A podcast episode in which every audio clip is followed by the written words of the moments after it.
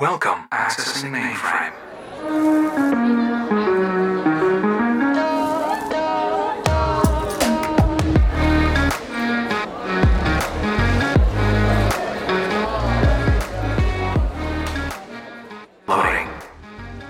What I love about acting and loved and what I was learning to discover was was the the art of transformation really that the liberation of um, being able to say something about the human condition by putting yourself under the microscope but actually the characters that, that that have enabled me to do that the most I think have been ones that have been much much further away from myself. So you're always putting that part of you under scrutiny or, or, or you know if there's a Venn diagram it's kind of where it crosses over between you. But the further away that the, the, the character was from me it seemed the, the more I was able to uh, find a sort of artistic truth if, you, if, you, if that makes sense Hej så alle sammen, og velkommen tilbage til Future Loading. Det her, det er afsnit nummer 19. Hold da op. Det er tiden flyver, synes jeg. Øhm, vi vil gerne lige starte med at sige tusind tak for jeres feedback, og I er altid velkommen til at sende os mere, og det kan I gøre via vores Instagram, futureloading.podcast, eller på vores mail, futureloading at supertush.dk. Det hele står linket i beskrivelsen, hvor I kan se det. Derudover vil vi... Derudover vil vi også blive super glade, hvis I vil rate os på Apple Podcast eller iTunes, øh, sådan så vi kan få lidt stjerner og komme øh, lidt op i rækkerne, som man siger. det kunne være vildt dejligt, og det vil vi blive rigtig, rigtig taknemmelige for. Når det er sagt, skal vi så skal vi bare gå i gang? Jeg tænker, skal vi ikke lige reintroducere Anna, nu hvor Ja. hun har været væk så lang tid? I'm back. Look who's back! Vi har nu Ja. to Annaer med os.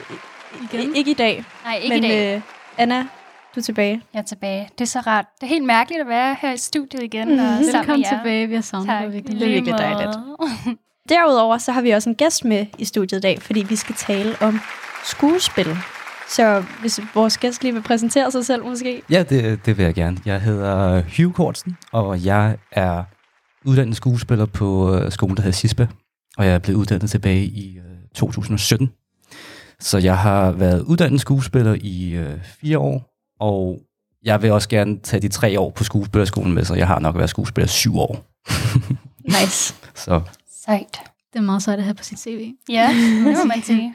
ja, det, det, det, det er meget godt til fest at sige, hey, har I set mit CV? Uh, Åh, ja. jeg er skuespiller. Det, Bare lige, så I Ja. ved det. Nice. Altså jeg tænker, det der med at være skuespiller, det ville være løgn, hvis man sagde, at alle ikke lige har tænkt over det. Lige sådan, hvis man var med i en film, eller en serie, eller Ja. et eller andet. exactly. Du, du er det jo faktisk. Ja, er det. det altså, altså, man kan jo sige, at det var en barndomsdrøm, og det øh, tror jeg, det gælder for alle. Altså, jeg blev passet hos mine bedsteforældre, da jeg var lille. Og øh, lige siden jeg var lille, så fik jeg lov til at se gamle danske film. Så øh, jeg var, altså, min indtryk, det var Aarhus Bro og Dirk Passer, Olsenbanden og det der. Og det var det, der fik, fik mig til at tænke dengang, at jeg gerne ville være skuespiller.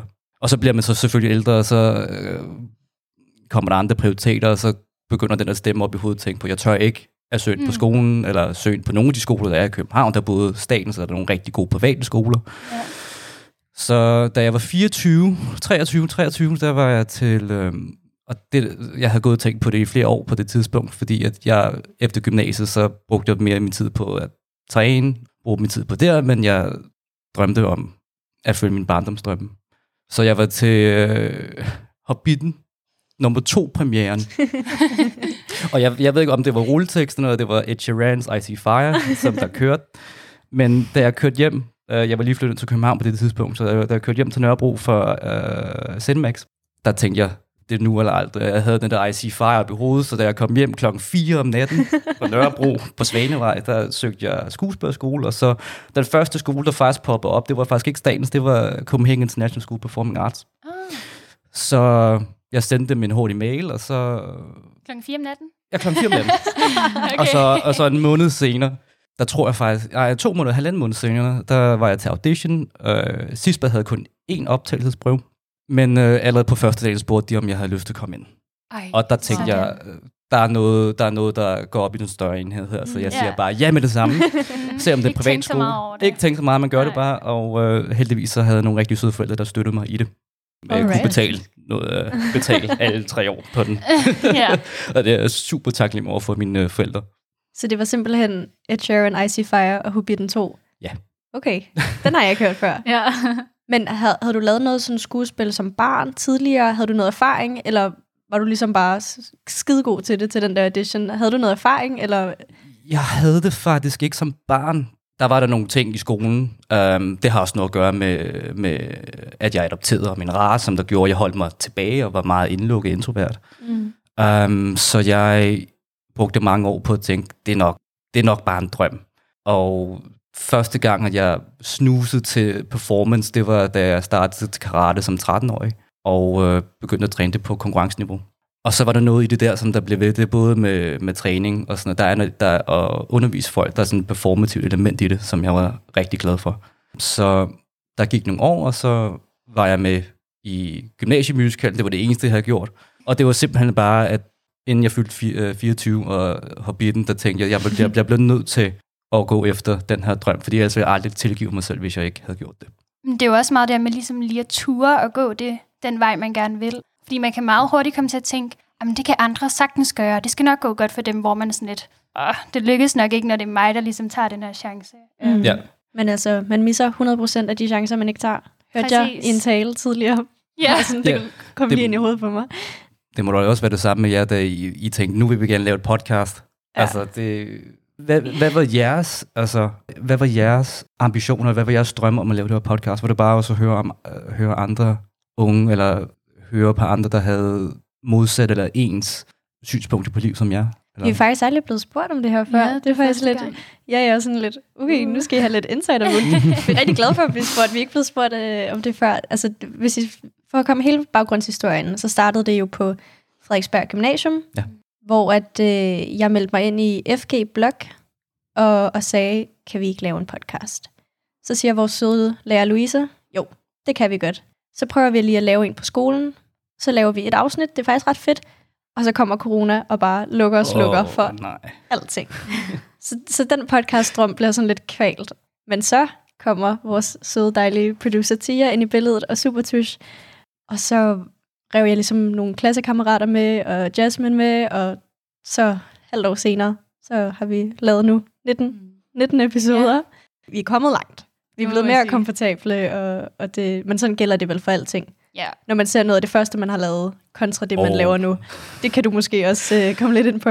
Høre, jeg brugte alle tre år på skuespillerskolen for øh, på at komme over øh, nervøsitet. Ja. Og Ja. at man sammenligner sig med andre. Mm. Fordi jeg tænkte, altså alle dem, jeg gik på overgang med, altså alle tre år, de havde alle sammen lavet teater før, eller en, eller en form for siden de var helt unge, og jeg synes, hold da kæft, jeg er gammel. Og det er jo sådan en begrænsning, man sætter op i hovedet, ikke? Altså, Jo. altså, jeg har ikke lyst til at putte alderen som en begrænsning mere. Fordi mange af de spillere, jeg kender, og mange af dem, der er mine mentorer, de er alle sammen i midten af 30'erne, 40'erne, midten af 40'erne.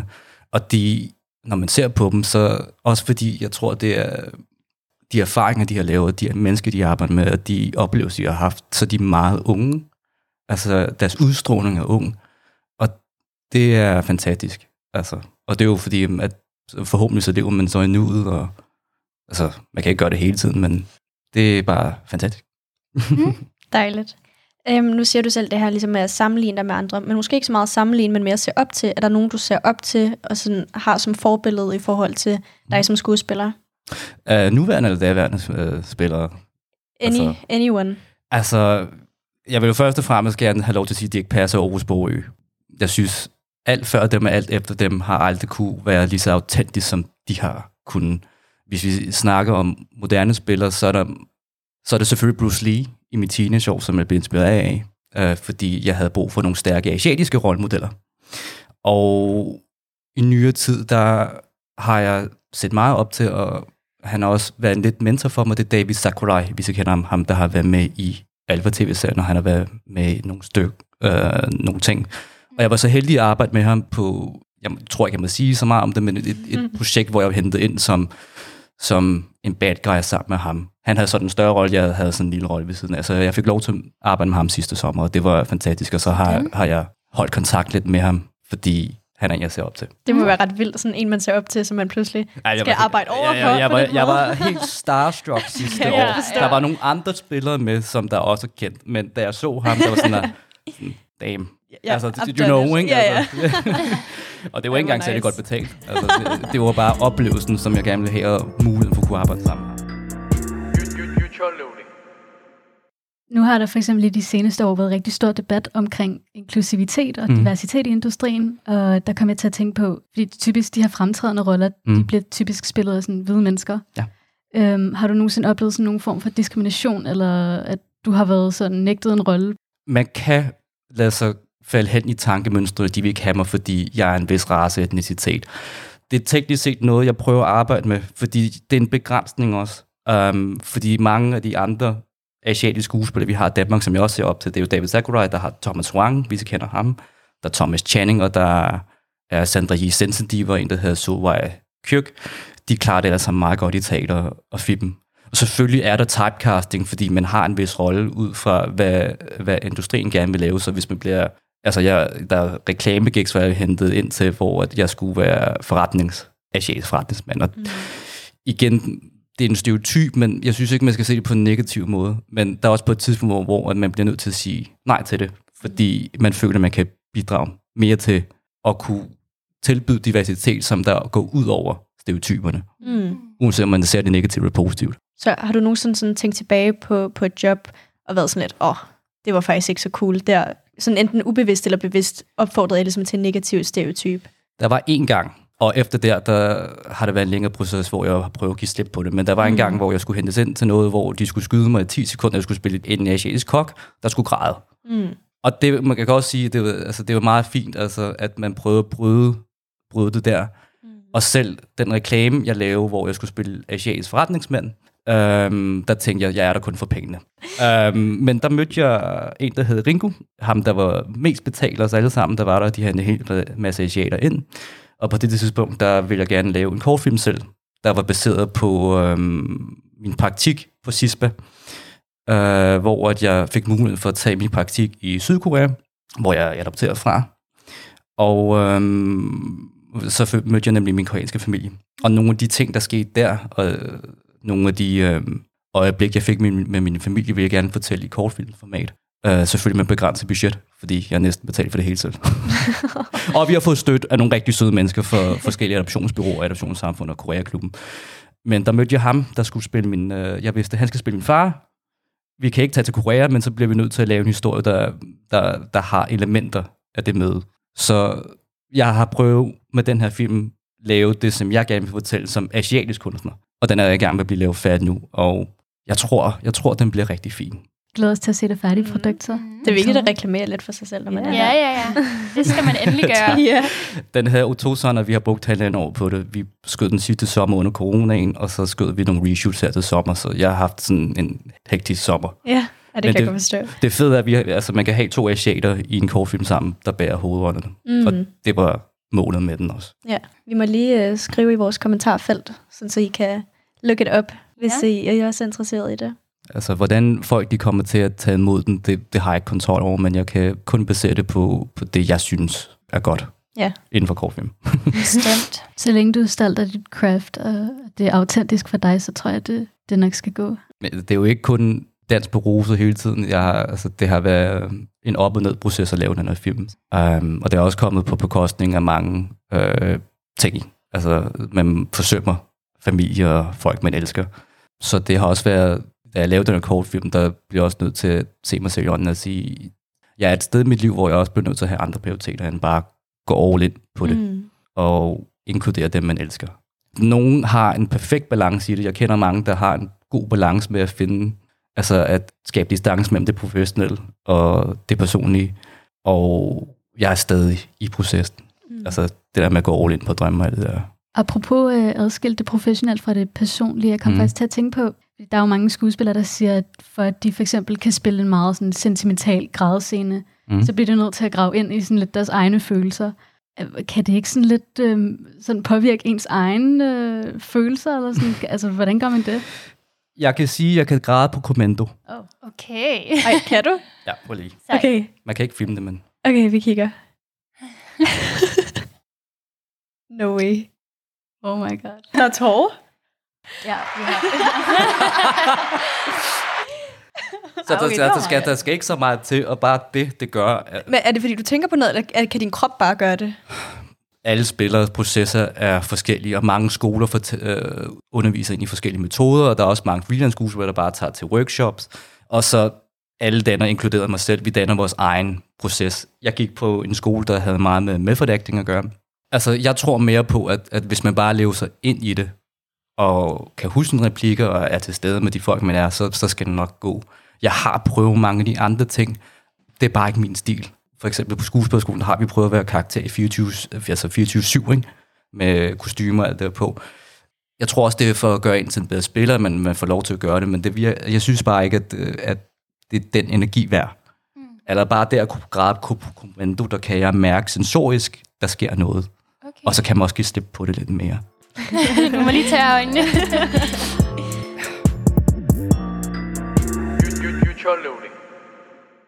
Hvis du ligesom skulle sige din aller yndlingsting ved at være skuespiller, Mm. hvad skulle det så være?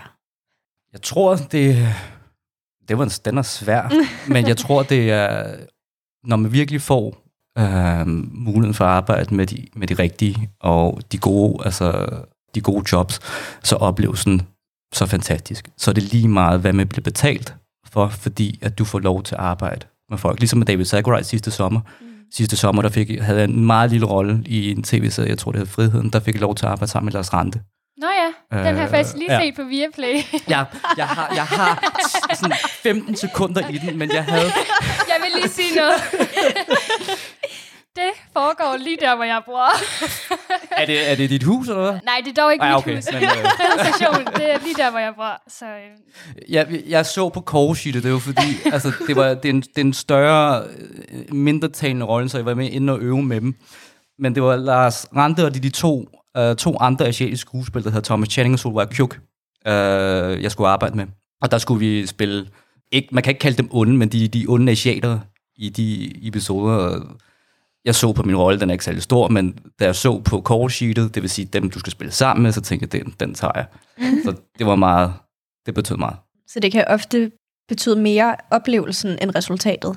ja, altså man kunne godt tænke sig en løn, som der var retfærdig, men det skal heller ikke gå ud over, hvis det kun er for lønnen, og man ikke har, altså hvis man ikke kan have sit hjerte eller passion med, så hvorfor gør man det? Jamen, det er jo Um. sådan med alle arbejder. Altså, sådan, man skal jo kunne lide det, man laver, ellers bliver det jo kedeligt i længden, og så, Ja. så er det jo ikke sjovt længere. I sommer, der lavede den der kortfilm, og den tog meget energi ud af, og der var også mange ting på, og det er noget, jeg skal blive bedre til, og det ved jeg, det er på de personlige planer, der jeg gik med kompromis med. Jeg blev tilbudt en audition øh, til en af, de, en af de gode caster, der er i Danmark, som jeg er i dialog med en gang imellem. Og jeg fik rollen, det var sådan fem dage mellem oktober og januar. Jeg tror ikke, jeg må sige det, men, men jeg sagde nej til en rolle, der faktisk var betalt godt, fordi jeg, jeg tænkte, det ville være uretfærdigt over for dem, for jeg er ikke stadig i gang med min egen kortfilm færdig. Mm. Når jeg tænker på skuespillere, så får jeg sådan alle mulige billeder op i hovedet af sådan on set, og man sidder og... Er der noget, du gerne vil sådan der, en stereotyp, eller et eller andet billede, folk har i deres hoved, som bare ikke er rigtigt, som du gerne vil fortælle os lige nu? Hvad tænker I om stereotyper? Hvad, har, hvad får I op i hovedet, når I, når I tænker være på et sæt? Altså jeg tænker bare, okay, det er måske heller ikke helt fair, men sådan nogle store filmsæt, så har de bare sådan deres, de har sådan en trailer, og så møder de ind i make-up'en, og så får de lagt make-up, og så Ja. går de on stage, og så er de sådan, nogle gange er de sådan ret tavlige, eller det ved jeg ikke, det gør det bare Det mig. er- Så er de sådan ret tavlige. Det er det ikke. Det er, det er jo en rigtig sød branche. Man kan sige, skuespillere, i hvert fald nogle af dem, jeg har mødt, de er lidt mere reserveret, fordi de har jo, det er jo lange arbejdsdage. Um, det kan jo være sådan 10-12 timer. Og når man nu får den gode gage, så er der også meget pres, der ligger på en, kunne jeg forestille mig. Men normalt er folk åbne og snaksalige og søde, og det er fantastisk. Altså, jeg har ikke mødt nogen douchebags endnu. Fokuserede mennesker har jeg mødt. Men det, det, er, der, det er der respekt for. Ja, Ja, ja. forståeligt. Men hvis du så kunne ændre et eller andet ved dit arbejde, Ja. som, ja, hvad skulle det være? Hvis du kunne ændre hvad som helst. Arbejdsmæssigt, øh, det, kan, det kan være alt, eller hvad? Jeg, jeg skal lige... Du, altså, lige hvad du har lyst til. Jeg tror, hvis jeg skulle ændre mit, mit arbejde, det er, at, som jeg nævnte, jeg tror tilbage i starten, det var, at jeg er kommet til et sted i livet, hvor jeg også bliver nødt til at balancere det med, med privatliv, mm. så jeg også godt kan være der for dem, der betyder noget. Så det ikke er sådan tunnelvision, men at den ene vej op ad bjerg kan også godt være mange forskellige cirkler, og hvile i det. Um, fordi, hvordan ville det være at opnå sin drøm, hvis man ikke havde dem, man elsker med sig? Det var fint sagt. Ja, meget. Men øh, sådan noget skuespiller-business, er det ikke også meget konkurrencepræget? Har du nogensinde oplevet, at du ligesom faktisk er en, en, en god ven, hvor du ligesom har været sådan lidt, wow, vi er faktisk konkurrenter lige nu, eller, eller er det always good Jeg sy- vibes? Jeg synes, det, det er venskabelig konkurrence. Man kan nok godt møde. Jeg har selv været meget konkurrencemindet, da jeg lige blev færdig på skolen, og det får man ikke en skid ud af. Man vibrerer det helt forkert. Man, man vibrerer neediness om quick fix. Øh, en quick fix attitude, som jeg ikke synes, at der er det værd. Så der har været et par roller, hvor at, øh, nogle af dem, jeg har trænet skuespillere, har sagt, jeg har også blevet inviteret til den rolle. Og så har vi hjulpet hinanden øve med hinanden til den rolle, fordi man kun vil hinanden, hinanden det bedste, fordi man ved, at altså størstedelen, enten til auditions eller til castings, der, der er chancen meget lille jo. Så der kommer sådan en meget sådan støttende atmosfære. Hvem der får det, det er det lige meget. Selvfølgelig vil man, vil man gerne have det, men man hviler også i tanken med, at hvis man ikke får det, så er det fint. Så det er faktisk essentielt for at være en god skuespiller, at man kan have det der mindset, at man gerne vil det bedste for hinanden. For mig i hvert fald. Ja, okay. Um, fordi jeg, har, jeg, jeg var der bestemt ikke for nogle år siden. Men for mig, og jeg, jeg, kan jo ikke, jeg kan jo ikke snakke på andres vegne. Jeg kunne godt forestille mig, at der var mange konkurrencemindet derude. derude Ja, lige nu. selvfølgelig. Så. Nu nævner du det her med at studere en rolle, øhm, mm-hmm. eller sådan øve sig på en rolle. Hvordan gør man det? Altså, hvad er processen i at sætte sig ind i en rolle? altså sådan noget method acting, hedder det det? Ja, altså når, når man bliver tilbudt en rolle, at du sådan skal undersøge rollen. Så mere mening. research. Ja, lige præcis. Ja. Sådan, hvad, hvordan, hvad gør man for at sætte sig ind i rollen, hvis det giver mening? For mig, altså ud fra det, jeg har lært af metoder, både på den skole, jeg gik på, og de workshops og de øhm, mentor og lærer, jeg har fået siden, for mig, der er det først og fremmest at kunne sådan replikker. Og kunne tro på det. Det er jo en del af det fag, vi er i, at vi, kan leve ind i det, men samtidig også give slip på det. Altså, jeg, jeg bruger ikke, afhængig af, hvor stort det var, altså jeg vil ikke sige, at jeg bruger hele mit liv på det, fordi hvis man stoler på sig selv, man stoler på sine evner, men man, man, man tænker, at man, bliver, man er blevet kontaktet, fordi folk, caster eller agenter har set på, hvem man er på de billeder på ens hjemmeside eller en showreel. Så ens opgave, det er jo teknisk set at kunne være sig selv, men kunne leve sig ind i de cirkumstanser, man er i. Så det er selvfølgelig også sådan, hvordan kan man, for mig sensorisk, hvis det er nu en scene, der handler om noget breakup eller andet, hvordan kan man selv huske sig tilbage til noget af det, så man kan bruge det, uh, men også bare leve sig ind med i det og være til stede med dem, man spiller med. Og så bare have det sjovt, at jamme med det, uh, og ikke, ikke grave dybt ned, det der skete 15 år siden. Det er, Ja, ligesom at kunne skelne mellem en rolle og det virkelige liv. Ikke? ja, Ja. Er det egentlig nemmere, fordi det er noget, jeg har talt med min far om faktisk, Mm. er det nemmere som skuespiller at spille en rolle, man har intet til fælles med, og så bare gå 100% ind i den her person? Eller er det nemmere at spille en person, der faktisk minder meget om dig selv? er din far skuespiller? Nej, nej, nej, nej, nej. Okay, det, det Never. tænkte man, okay. Um, Han er pædagog. Tæt på. Kom igen. Jeg tror, den force er, det er, at, det er, at man kan leve sig ind i alle roller, man får. Okay. Fordi hvis man har, har empatien som menneske, så vil man kunne have empati med alle de roller, man får. Fordi så har man en forståelse for, hvem de er. Selvfølgelig, nogle roller øh, er lidt mere øh, to- eller endimensionelle, så skal der ikke så meget til, så er det mere en stereotyp, man spiller. Men de få roller, jeg har oplevet, jeg skulle arbejde med, der, der var det mere min egen personlige erfaring, jeg skulle arbejde med.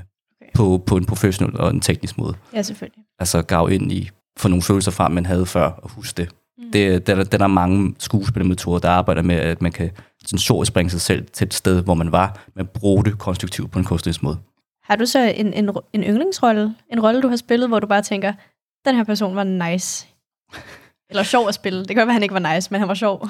Jeg vil faktisk sige, at den kortfilm, jeg, jeg, der næsten er færdig nu, den er, den er, den er meget lige mig selv. Ja, Så den, den er jeg glad for. Også fordi jeg har brugt så lang tid på den. det kan jeg godt forstå. Og de få roller, jeg har arbejdet med indtil videre, jeg er jo indtil videre er en avantgarde skuespiller, indtil Marvel ringer. Shang-Chi lige kom ud.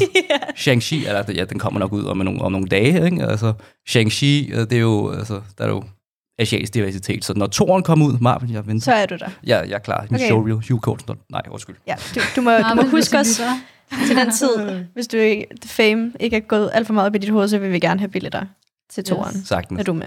Det er jo det er en drøm sted. Det er en drøm. Altså, hvem drømmer ikke om at være med i en Marvel-film? Det synes jeg. Jeg vil godt være med i Black Widow. Ja, Det er mega cool, jo.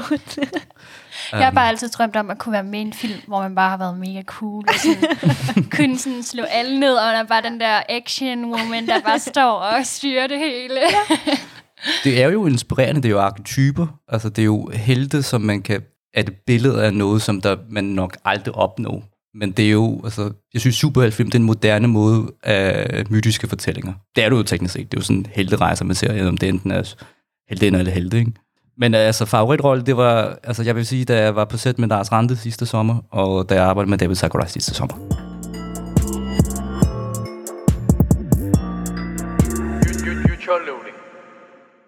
Hvis man skal tale om film og sådan større skuespillere i gåseøjne, Mm. hvem kunne du så godt spejle dig selv i Er det helt store? af de helt store? Uh, den er... Jeg følger, følger med i mange, men de helt store... Lad mig lige tænke mig om. Okay. Den er svær. Jeg vil sige uh, Andy Serkis, der spillede Gollum i Ringens Herre.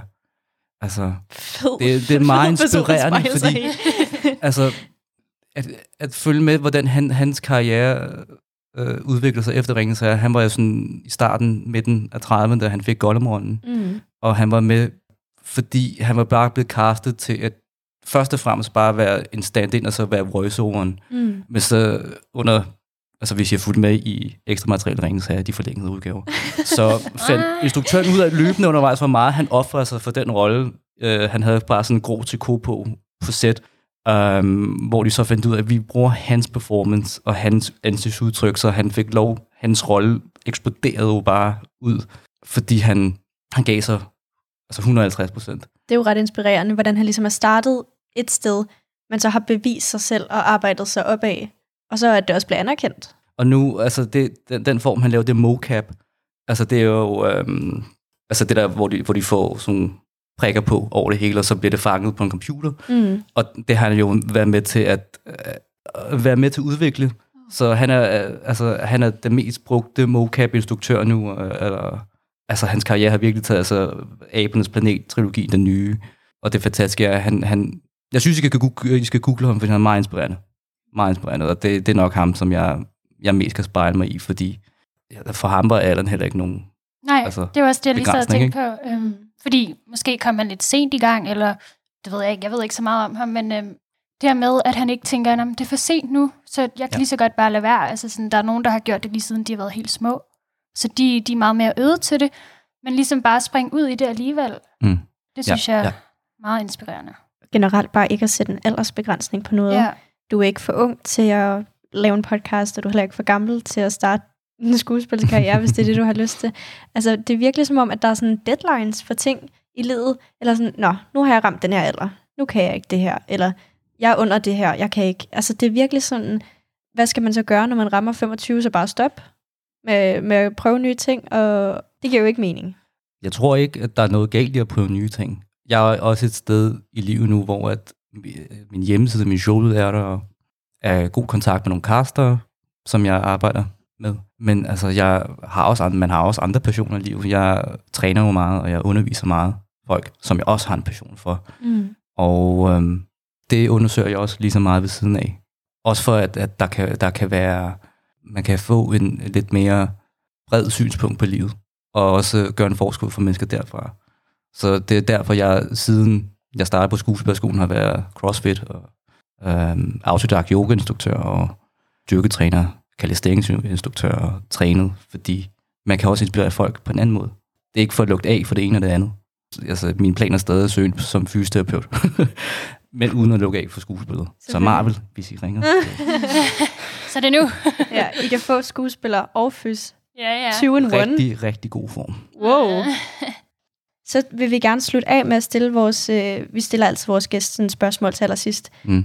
Har du et overordnet råd om hvad som helst? Fysioterapi, skuespil, træning, et eller andet til vores unge lyttere derude, som de skal høre fra dig? Gå efter jeres passion, men øh, glem ikke dem, som elsker jer og er tæt på jer. Nej, nu begynder jeg også at græde. det er ikke fake. Alright. Så vil vi gerne sige tusind, tusind tak til vores gæst. Mange Tusind tak, fordi du ville komme. Tak. Jeg håber, du kunne lide det. Altså, jeg har jo ikke været med øh, i så mange store ting, men hvis man var interesseret i at se noget af det, som jeg har lavet, så har jeg lavet nogle små, rigtig fine kortfilm med min øh, rigtig gode ven, der hedder Clara Koksby. Clara Kokseby med C på fornavn og Kokseby, øh, der er det med K. Hun har både en Vimeo og YouTube-kanal, hvor der ligger rigtig gode ting, både som, hvor jeg har kollaboreret med hende, og som hun har lavet. Og der har vi teknisk set bare arbejdet ud for passionen for det, vi synes er fedt. Altså primært baseret på følerfilm, eller danske film, eller Hollywood-film. Der kan man se nogle ting der, og, og andre ting, hun har lavet. Vi, vi linker til det. Tak. Yes. Alright. I er selvfølgelig altid velkommen til at sende feedback til os, og det kan I gøre på futureloading at supertush.dk eller på vores Instagram, futureloading.podcast.